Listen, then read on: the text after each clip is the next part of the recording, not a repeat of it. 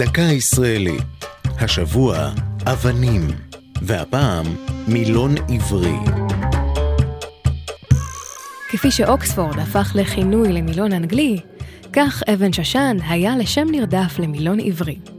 סיפורו החל בשלהי שנות ה-30, ואברהם אבן שושן, אז מורה צעיר לספרות בבית הכרם שבירושלים, תיאר זאת כך: העמידוני על העובדה כי הלשון החדשה מתועטת במילונים העבריים אך במעט. התעוררה קנאה בליבי בגויים.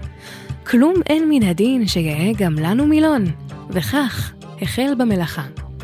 כשלוש שנים שקד על איסוף המילים והערכים, האזין לחידושי המילים ברדיו, ורתם לעבודה את הסובבים אותו.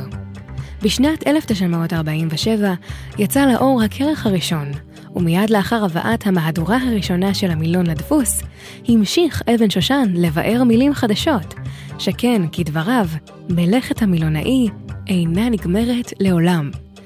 ב-1978 זכה אבן שושן על מפעל חייו בפרס ישראל, ושש שנים לאחר מכן הלך לעולמו.